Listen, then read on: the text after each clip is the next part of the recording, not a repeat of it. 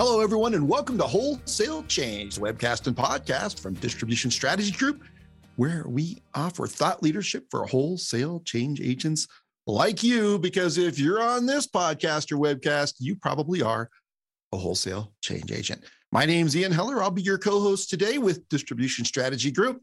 I'd like to introduce my business partner. He's the big dog of big data and the doctor of distribution, Jonathan Bein, PhD. How are you today, Jonathan?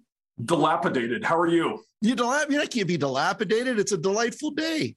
Well, it's the wonderful of you to say. well, hey, we're delighted to have you with us today. Speaking of uh, delightful, uh, wholesale changes brought to you by Epicor for nearly 50 years. Epicor has helped distributors stay ahead with flexible, powerful solutions designed to increase sales, streamline operations, and improve customer experience. Epicor's industry leading ERP solutions are built specifically to meet the unique needs of wholesalers with everything needed to grow your sales, profits, and productivity. While, of course, dis- distancing yourself from your competition, Epicor is focused on the things that matter to you work queues, PO variance queues, kitting, assembly and production orders, advanced inventory forecasting, VMI, and special project pricing. They build their software using industry best practices and 50 years of distribution experience. But Epicor solutions are far more than just tools for pick, pack, and ship. Fully cloud based with a modern UI, Epicor offers complete, robust e commerce solutions, powerful BI and analytics tools, modern API and EDI, value added services, WMS, virtual assistants, and much more. You can learn more about how Epicor helps thousands of wholesalers succeed by visiting epicor.com. Thank you, Epicor, for your sponsorship. You've been doing it all year long. We appreciate it. They're the reason that we can bring this show to you. So, Jonathan, I appear to have caused a little bit of controversy this week or in the last week. That would be a first. That would be a first. I know. My opening my big mouth. But so look, um, the premise of this series that I just wrote, which is about, which is called, you know, from master distributors to marketplaces, is that the core value add of master distributors has traditionally been a really wide assortment available quickly. Now, master distributors have historically been able to stock more than a regular distributor, any individual distributor, because they cover a wider market, right? So the classic industry that's always had, or one of the industries that's always had master distributor support is office supplies, right? So SP Richards and United Stationers, now Essendant, uh, had these massive warehouses. So let's say you're in Chicago and there are 100 office supplies branches and stores. Uh, each one of them only covers a small part of the market, so they can only have a few thousand SKUs on hand. But the master distributor backstops all of them. So by definition, the master wholesaler, master distributor can uh, have a broader range of SKUs than anybody because it's it's it's stocking for all of Chicagoland, not just for one distributor, right? It's just math. Yeah. So so one variant of that is your your long tail is their head. Yeah. Right. So so something you might sell twice a year, the master wholesaler may sell 20. And yeah. so they can go much farther down the tail of SKUs, right? And so um, however, one of the insights, at least I hope it was an insight in the article, is that marketplaces have taken that very, very broad assortment, which used to be sort of protected behind the distributor or the dealer, and put it front and center in front of the customer, right? So, it, it, you know, used to be, and this is in all kinds of distribution, and you know, whether you're talking about power transmission or HVAC or whatever, if you had a hard to find item, you would call the distributor and they would look it up for you, right? I mean, in the old days, they had racks and racks of catalogs, and then you had sourcing operations that would call different distributors to try to find what it was that you were looking for. If you know my company didn't carry it, uh, and then you went to different websites and you had deals with manufacturers and you had you know basically this expert sourcing operation that the distributor operated to find stuff that was hard to find hard to get. And, and they would message on their ability to to source well right? That's correct. Right right. If you, you, you we can find it for you right? That's a good point. Now with marketplaces the number or the frequency of hard to find products has come way down because there's very little, as long as you know what you're looking for, you may not always, which is when you need a distributor for sure. But if you know what you're looking for, then you can find it in probably more than one location, maybe many locations, because the world has changed. Not in addition to marketplaces, you've got manufacturers selling direct now. Uh, you can search every distributor's assortment on, you know, you can go to Google and and basically search every distributor's website simultaneously. Bit of an overstatement, but not by much. And so technology has just sort of rendered that notion of a hard to find product or and super wide availability obsolete. And you know, to me, the the of all the businesses out there that are disadvantaged by this, master distributors are near the top of the list because they were, you know, sort of that backstop of very broad, superior availability and quick delivery for many different distributors. Does that make sense? Yes. Okay. So that was sort of the, and then I used Berkshire eSupply as an example. And the reason I chose them, um, and I think they're a fine company and I think they're uh, well run, but I will say this they've really doubled down on this notion of helping small uh, and mid-sized distributors succeed online, right? I mean, their, their whole, and this is part of their heritage, right? They've always been around these small and mid-sized distributors. And so if you go to their homepage or somewhere on their website, it says, you know, that they are a dynamic organization dedicated supporting independent distributors with the products and services required to compete in the rapidly involved, evolving industrial marketplace. The problem is that they, what they've really been betting on is that they could help make a bunch of small and mid-sized distributors competitive online and for a very nominal fee uh, and i don't I think it used to be about $15000 i'm not sure what it is now they would actually deliver a white label site to you. It would have your company's name on it and you could add your skus to it. But what it would have and i think it's now they claim 2 million skus that they would make available through through your website. And i think the notion was if they could get a whole bunch of these mid-size and small industrial distributors or distributors of various kinds to load up with this Berkshire eSupply built site and Berkshire's 2 million SKUs, they would have many, many, many sellers to uh, online uh, to drive sales of the products they stocked. Does that make sense? Absolutely. Okay. So here's where we run into trouble because that's not where the market is going. The market is not increasingly because of marketplaces primarily, but this was happening to some degree even before the, the rise of marketplaces with the, you know, the Graingers and MSCs and others of the world increasingly business buyers are going to a smaller number of large websites, marketplaces in particular, rather than which is sort of counter to Berkshire strategy of going of building a large number of small websites. Um, and so it just looked to me like Berkshire needs a new or an updated strategy. Now, do you agree? Go ahead. You go ahead, please. Well, do you agree that um, that the world's moving towards a relatively a, a smaller number of larger websites? Uh, certainly for simple transactions. So I think let's let's set the table um, yeah, again ahead. with this idea, which we've discussed in previous episodes, that a lot of our thesis about the role of marketplaces is where simple transactions come into play. And when we say simple transactions, we mean things that can be delivered common carrier. So there's not much on the logistic front, and they require minimal to no value add um, either before or after the sale, right? So there's not a lot of information conveyed before the sale. Um, perhaps somebody knows what they want to buy, and there's definitely not there's definitely not value add after the sale. So um, so a lot of this is a, a lot of this discussion is about what's happening with simple transactions, and with the understanding that the complex transactions um, will remain the province of distributors for the foreseeable future. Yeah, I think that's right. And I think also just to go one step further with defining a simple transaction, um, a complex product is normally a complex transaction because you need training or it needs commissioning or installation or configuration, right? But even simple products can be part of a complex transaction. For, you know, for example, if it's if it's being sold into an industrial vending environment, mm-hmm. which is by the way, is a great service that Berkshire offers, or if it's a you know delivered to a Kanban production line, or if it's part of a big project for a construction site and it's part of the material that's in the bid and the blue you know from in the in the uh, bid submittal. Okay even though it's a simple product it's part of a complex transaction because the logistics around it or something else is is is uh, is complex. So it's not just complex products versus simple products. It's complex transactions and relationships versus simple products and relationships right? Yeah really good clarification. And so, so the, the context of what we're discussing today is about sectors and companies that have lots of simple transactions that are therefore more, more vulnerable to other digital players, whether it's a competitor, distributor, whether it's a manufacturer, whether it's a retailer like Home Depot, or as we're focusing on marketplaces. Yeah, frankly, master distributors over the years have focused on simple products and simple transactions. That's right.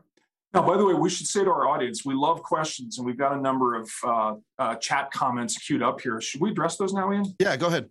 So the first one is um, being able to search vast selection does not always mean that buyers can find it.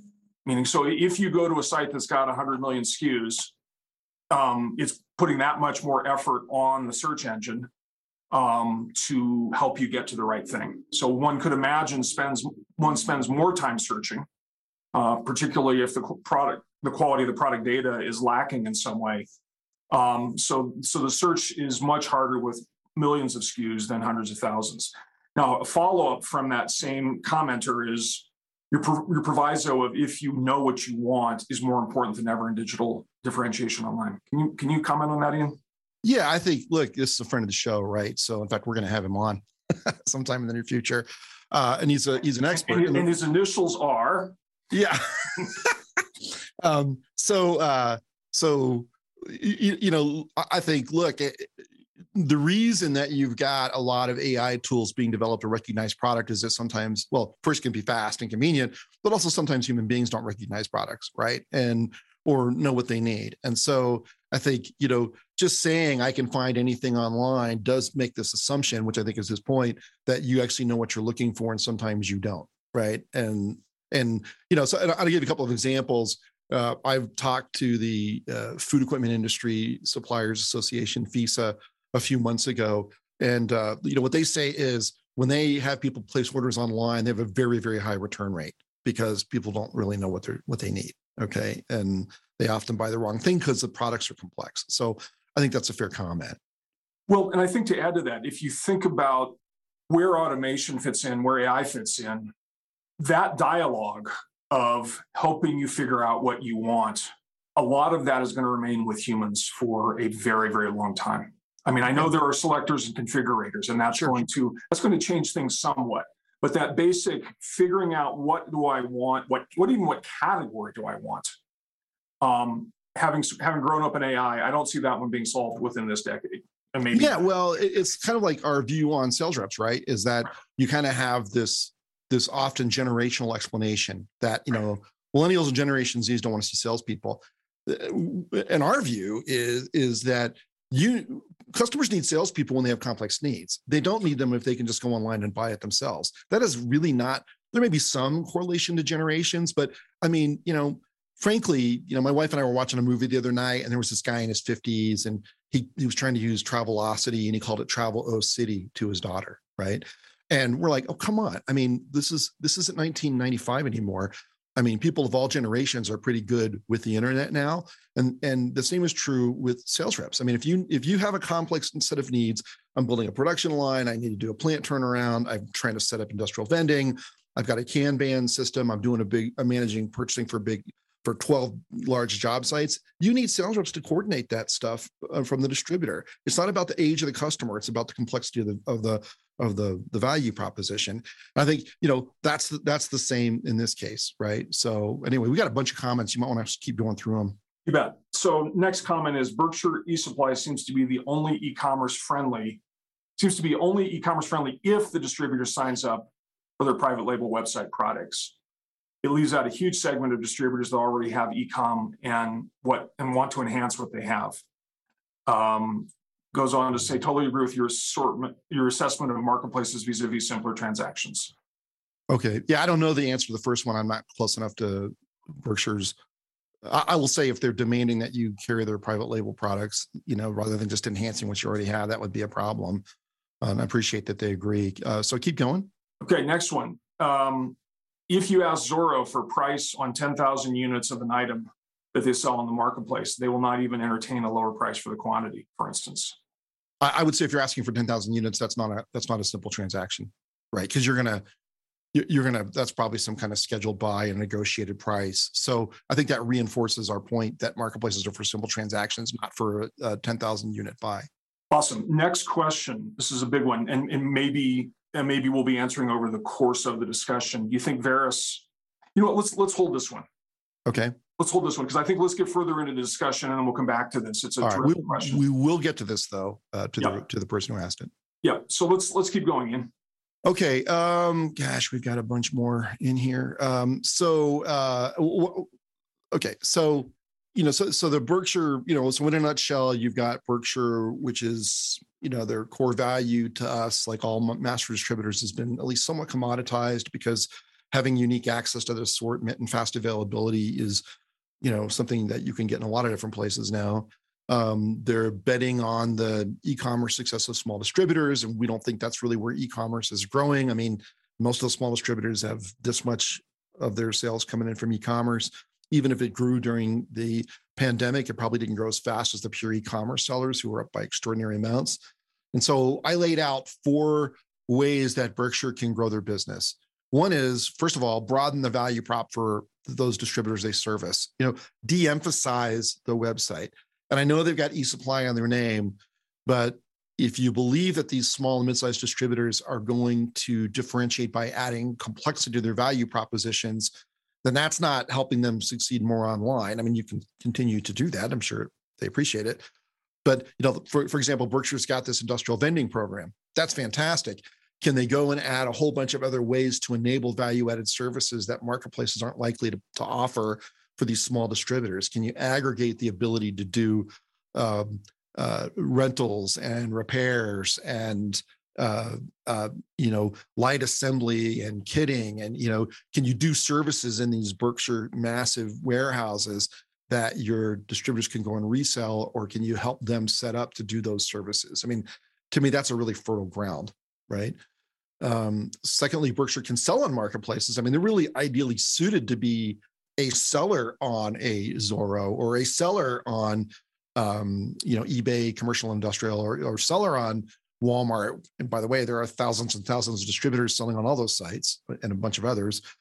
Third, they can build their own marketplace, right? Where they could just, you know, and that would sort of take their upside down marketplace model. And I won't go into that other than to say I wrote about it in the article and turn it right side up, what if Berkshire was the seller and all their distributors could sell through Berkshire eSupplies marketplace? And so they became a marketplace outlet and they and they jumped on this trend of people wanting these big marketplace sites. What if they were the industrial uh, version of Amazon business and they became a marketplace and it was a place where their distributors could sell and their manufacturers could sell? Because one thing that Amazon business doesn't do well is industrial, right? I mean, they they have an MRO industrial category, but it's very meager compared to like its office supplies and Jansan offering, right? Which leads me to the fourth idea, which is they could collaborate collaborate with Varis. And Varis is a new company set up by what used to be called uh, Office Depot. And I want to hold off on that for just a second and ask you what you think or what our audience thinks of these growth ideas for Berkshire. Well, one question I have is there the the combination or partnership or whatever with with Varis. I mean, they're, they're clearly different product categories, right? Berkshire is Berkshire is industrial. Yes. Right. So, um, how do you see um, that coming together? If I mean, if in, in this imaginary world. Yeah. Okay. So, I, I think, and I go into this in the third article. I think so. So Varis so, so what we used to know as Office Depot has broken into two two publicly held companies, right? Right. The retail side of it is still called Office Depot, right? And they compete with the Staples retail stores, which is not entirely retail because a lot of small office, home office purchases, their customers go there. That may even be the majority of their business. I don't know. Then they have a new company called the ODP Corporation. All right. So completely different companies now, Office Depot and the ODP Corporation. The ODP Corporation is the old uh, corporate stationer business, the delivery business, right? So this is the trucks pull up to the uh, commercial office building, and the guy rolls in with a, a, dolly full of copy paper and ink and break room supplies and Jansan products, right? So that business is still out there. Amazon has taken a lot of it, which is why Staples is much smaller, reportedly, than it used to be, and so is Office Depot. Um, but there is still a lot of that B2B, and they have established a brand new division called Varis, which is at govaris.com, G O V A R I S.com. And what they've done is they've hired like a dozen former Amazon business executives. Prentis Wilson, who was the VP general manager for Amazon Business, who launched it, uh, their CTO, and 10 other executives. And I, I wrote an article about that uh, a, uh, a few months ago. And so which is really smart. Okay, so Office Depot has split into two business units. ODP Corporation has hired basically the former Amazon business team, and they're going to, I don't know for sure, apparently build a competitor to Amazon Business. Here's the here's the danger there, Jonathan. It's very very hard to compete with Amazon on anything, especially when they have momentum. And yet, and we've seen this before, we've talked about it the most common weakness we see in executives, at least I see in executives who change companies, is they think what made them successful in their last company will make them success, make them successful in their new job. Right. So whatever I did that made me successful in my old job, that's what I'm going to do in my new job. And, and a lot of times that's just not the case. And my personal belief is that if Varis just tries to build an alternative to Amazon business, same markets, same products, et cetera, there will always be lesser than because it's impossible to close the gap on what's probably a 30 35 billion dollar company at this point operated by the world's best marketplace company what if it's a different model what if it's not competitive that's my that's my what i'm suggesting you asked why industrial this is hmm. why industrial because amazon is very very weak in industrial but i mean what if it's not first party and third party that's what i'm saying what if it's purely a marketplace yeah i mean majority of Amazon sales are already third party now. Okay. And so, you know, I think I, I don't see how that's an advantage. Um, I think, you know, I mean, people are suppliers are reconciled to the fact Amazon's so big now. Very, very few companies other than Nike refuse to sell to, to Amazon. But again, I mean, if it's a more attractive model from the I don't have to worry that they're you know using my data for nefarious means, uh, it's more attractive um, terms Mm-hmm. Um, you know, we've heard that it is challenging. I mean, it, it, Amazon is demanding of the third party sellers, right? Yeah. And so, what if you came up with um, similar products, but a more favorable model for third party seller? Yeah, it's great, but you got to get the customers there. It's not just getting the suppliers there, and customers okay. are customers are wedded. I mean, what did you say before the call? You got you go to Amazon every day, right? It's just I convenient. Do. Yeah, right. Yeah. And and even when you think about going somewhere else, I mean, I do this too. Yeah, I need like three or four things that are unrelated. I try to buy it on Walmart.com because I want to help that poor little company compete. Yeah. Or I'll, you know, I'll go. So, that's so charitable of you, Ian. I know. Well, I worry about those guys at Walmart. it, it is the season, right? Uh, yeah, right. It's, right. It's, it is the season to be charitable in Walmart.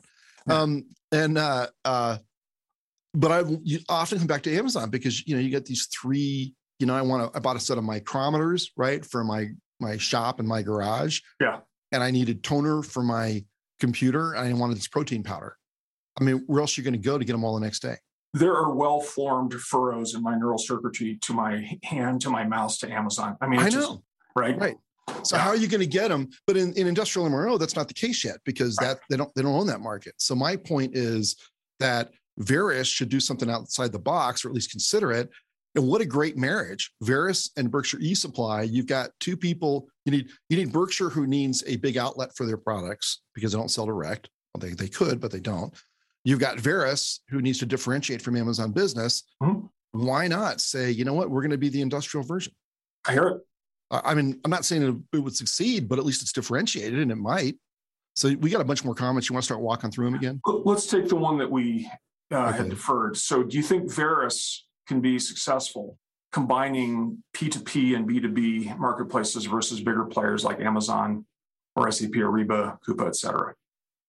I think that if, like I said, if Varis if Varis tries to build just an ordinary alternative to existing marketplaces with no differentiation, they will have a very hard time succeeding. And if you look at these marketplaces, with the exception of Zoro, which has quite a bit of, of industrial product, for the most part, they're all commercial. And so, no, I don't think they will. I mean, you never know, right? I mean, look, that if I help build Amazon business, I'm going to have a lot of confidence, right?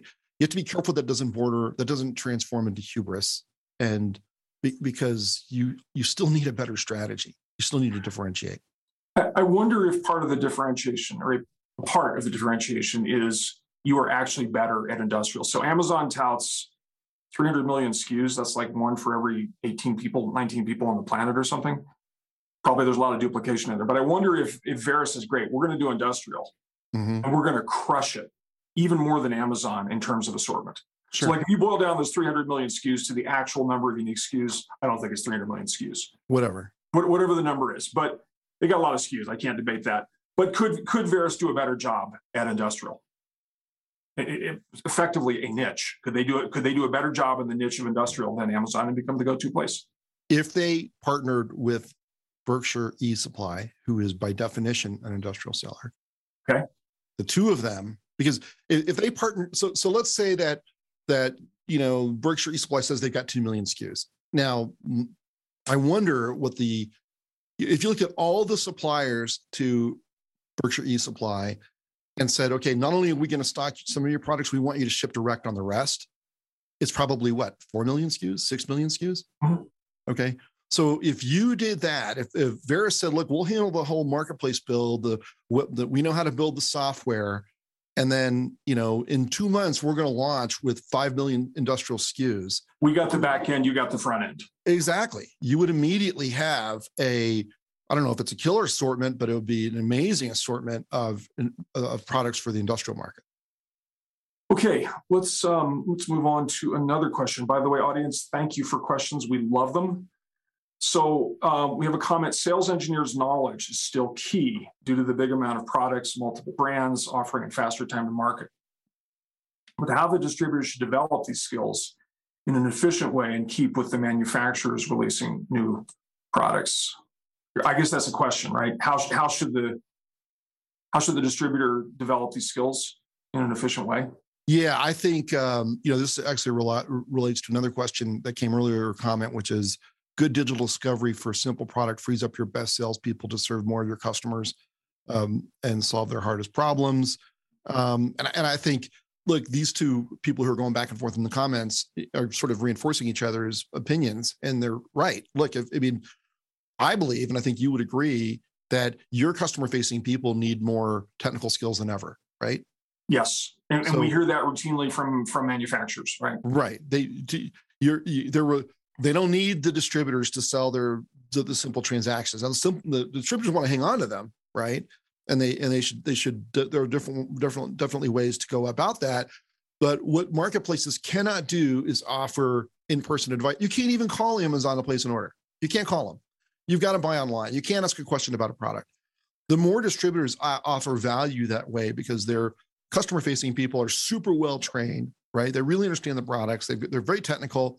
Then the more uh, value you can add to customers, generally speaking. And I think uh, what else someone else is commenting is, well, and that kind of frees up your salespeople. If you do that, if you have, if you make it easy to buy simple stuff from a distributor, then you're not wasting the sales reps orders with them writing down stuff that the distributor that the customer could have bought online. I think that's a fair observation. Yeah, and I think there's been this kind of pejorative joke about some of the large MRO players that when mm-hmm. you call them, they answer the phone, they say what part number. Yeah, right, sure. Right. And so so this is going beyond that. And to the to the questioner's point, indeed the sales engineer and or the sales rep's expertise can be key. Right, right. Um okay. So uh, let's see. Someone's commenting on the growth ideas. Uh, so these are the four growth ideas I presented. Yep. So uh, number one, let me bring up both screens here. Um, they're saying broaden the value proposition to industrial distributors. They're saying they like it, but it's hard. Two is sell on marketplaces. Two is tough because then they're competing with their distribution customers. I completely agree with that, but I got to tell you, everybody's dealing with this channel conflict right now. Hmm. And what we're seeing is most people's worst fears about channel conflict don't materialize when they actually do it. Uh, now that's manufacturers who are competing with their own distributors. I think you know you, you got to leave some room for margin in for the for your resellers, but for the most part, we're not seeing like the channel conflict uh, uh, materialize like people are fearing. Do you do you agree with that, Jonathan? You know, it's it's a one degree at a time kind of thing.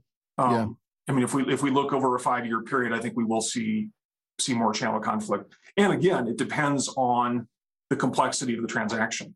So right. the the the manufacturers who are actually selling online now, direct to end customers, uh, the ones that are doing it, that have adopted it, the ones that are getting revenue, guess what? They look more like B2C products, um, meaning very very simple transactions. So I think right. I think again the answer is it depends on the complexity of the product and the transaction.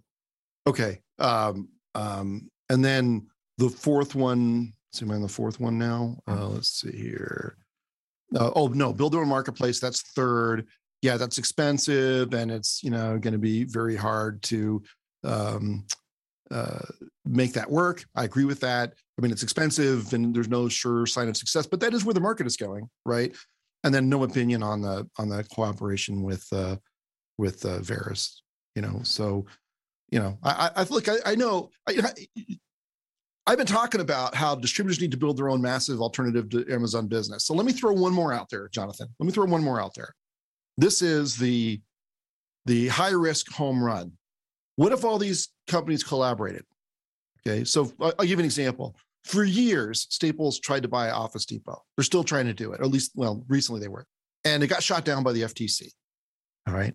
Well, there's a new FTC now, right? The chair of the FTC is now Lina Khan, who has been a harsh critic of Amazon, wrote like a 93 page article about redefining uh, what a monopoly is, uh, re- redefining antitrust in the age of Amazon. I don't. I think you get a much friendlier perception about those two companies working together from the FTC than you historically would.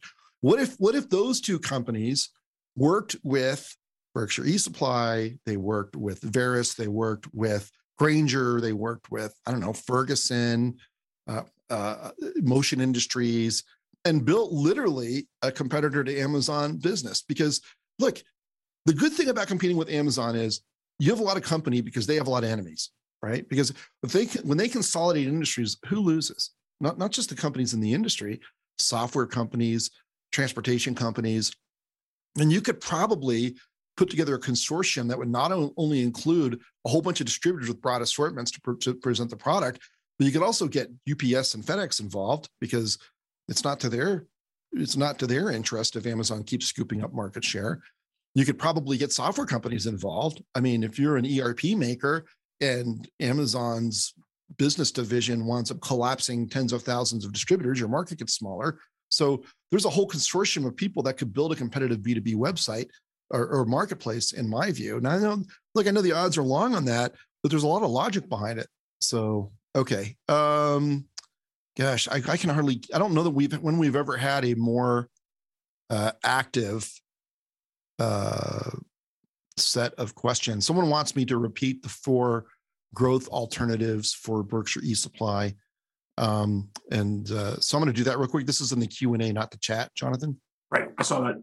Okay. So um, I'm just going to throw up a slide, but go ahead. Okay, I, am I'm I'm I'm broadcasting a Word document right now, so I'll read it for you podcast listeners. But the four growth alternatives for Berkshire to me are they can broaden their value proposition for industrial distributors. So instead of focusing so much on the e-commerce site, support everything that those distributors do, including really complex stuff. So add services, uh, be very aggressive about supporting the sales that they, you know, that they do to support job sites and will calls and deliveries and stuff that's not coming in through the through the, through the website. But I'm really intrigued by services.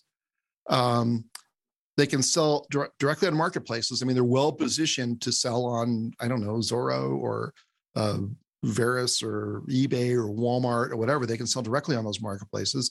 They can build their own marketplace. And what I like about this is there really isn't an industrial marketplace right now other than Zoro. And I think you know, Zoro's going to be Zoro's a fantastic company. They're very well operated. Um, but I think their emphasis is a little different. It's more of a blend of commercial. It's less hardcore industrial. So they could, they, and, and, and there's really nobody out there that really has a Berkshire e-supply kind of assortment that could, they could build their own marketplace with. And this would give their distributors an outlet to sell on because the world's moving towards a small number of large marketplaces, which is what this could be, rather than a large number of small marketplaces like the current Berkshire model, um, or they can collaborate with Varis and they could build a marketplace together to differentiate from Amazon business with more of an industrial focus. So those are the those are the four that I put up. Yes. Yeah, so w- would this be a fair statement? Um, the the Zoro is more industrial supply, and the the East Birch Supply is more industrial machinery and equipment. Yeah, I mean Zoro's Zoro's got sort of a reflection of the Grainger assortment. I mean, they, they sell much, much more than Grainger, and they really operate those two businesses separately. Uh, but it sort of spans the, you know, everything from janitorial to packaging and storage and commercial and and and and some industrial, but they don't have like a lot of cutting tools and abrasives. At least they, you know, I'm assuming if they're like Grainger. And so, by, by the way, Ian, I just asked my SIC question there. I hope you didn't. I, I don't know if you caught that. I, I, was teasing Jonathan last week because we had a guest on, uh, and Jonathan said, "No, wait, you're technically an electrical distributor." And and this gentleman, I guess, technically is his company is, but he doesn't think of himself that way. And I said, "Well, this is your data focus. You've got to classify everything." Yeah, it's interesting. I'm a very excellent driver. I'm a very excellent SIC question asker. Yes. Yeah. So I think you know the the the uh, uh, anyway, we're I, I forgot where I was. You take it away. We got a whole bunch more comments. Do you want to you want to uh, read? Yeah, them? let's keep marching down them. There's one way Varis could compete around geographic territory control. I believe that Amazon Business still does not support territory controls.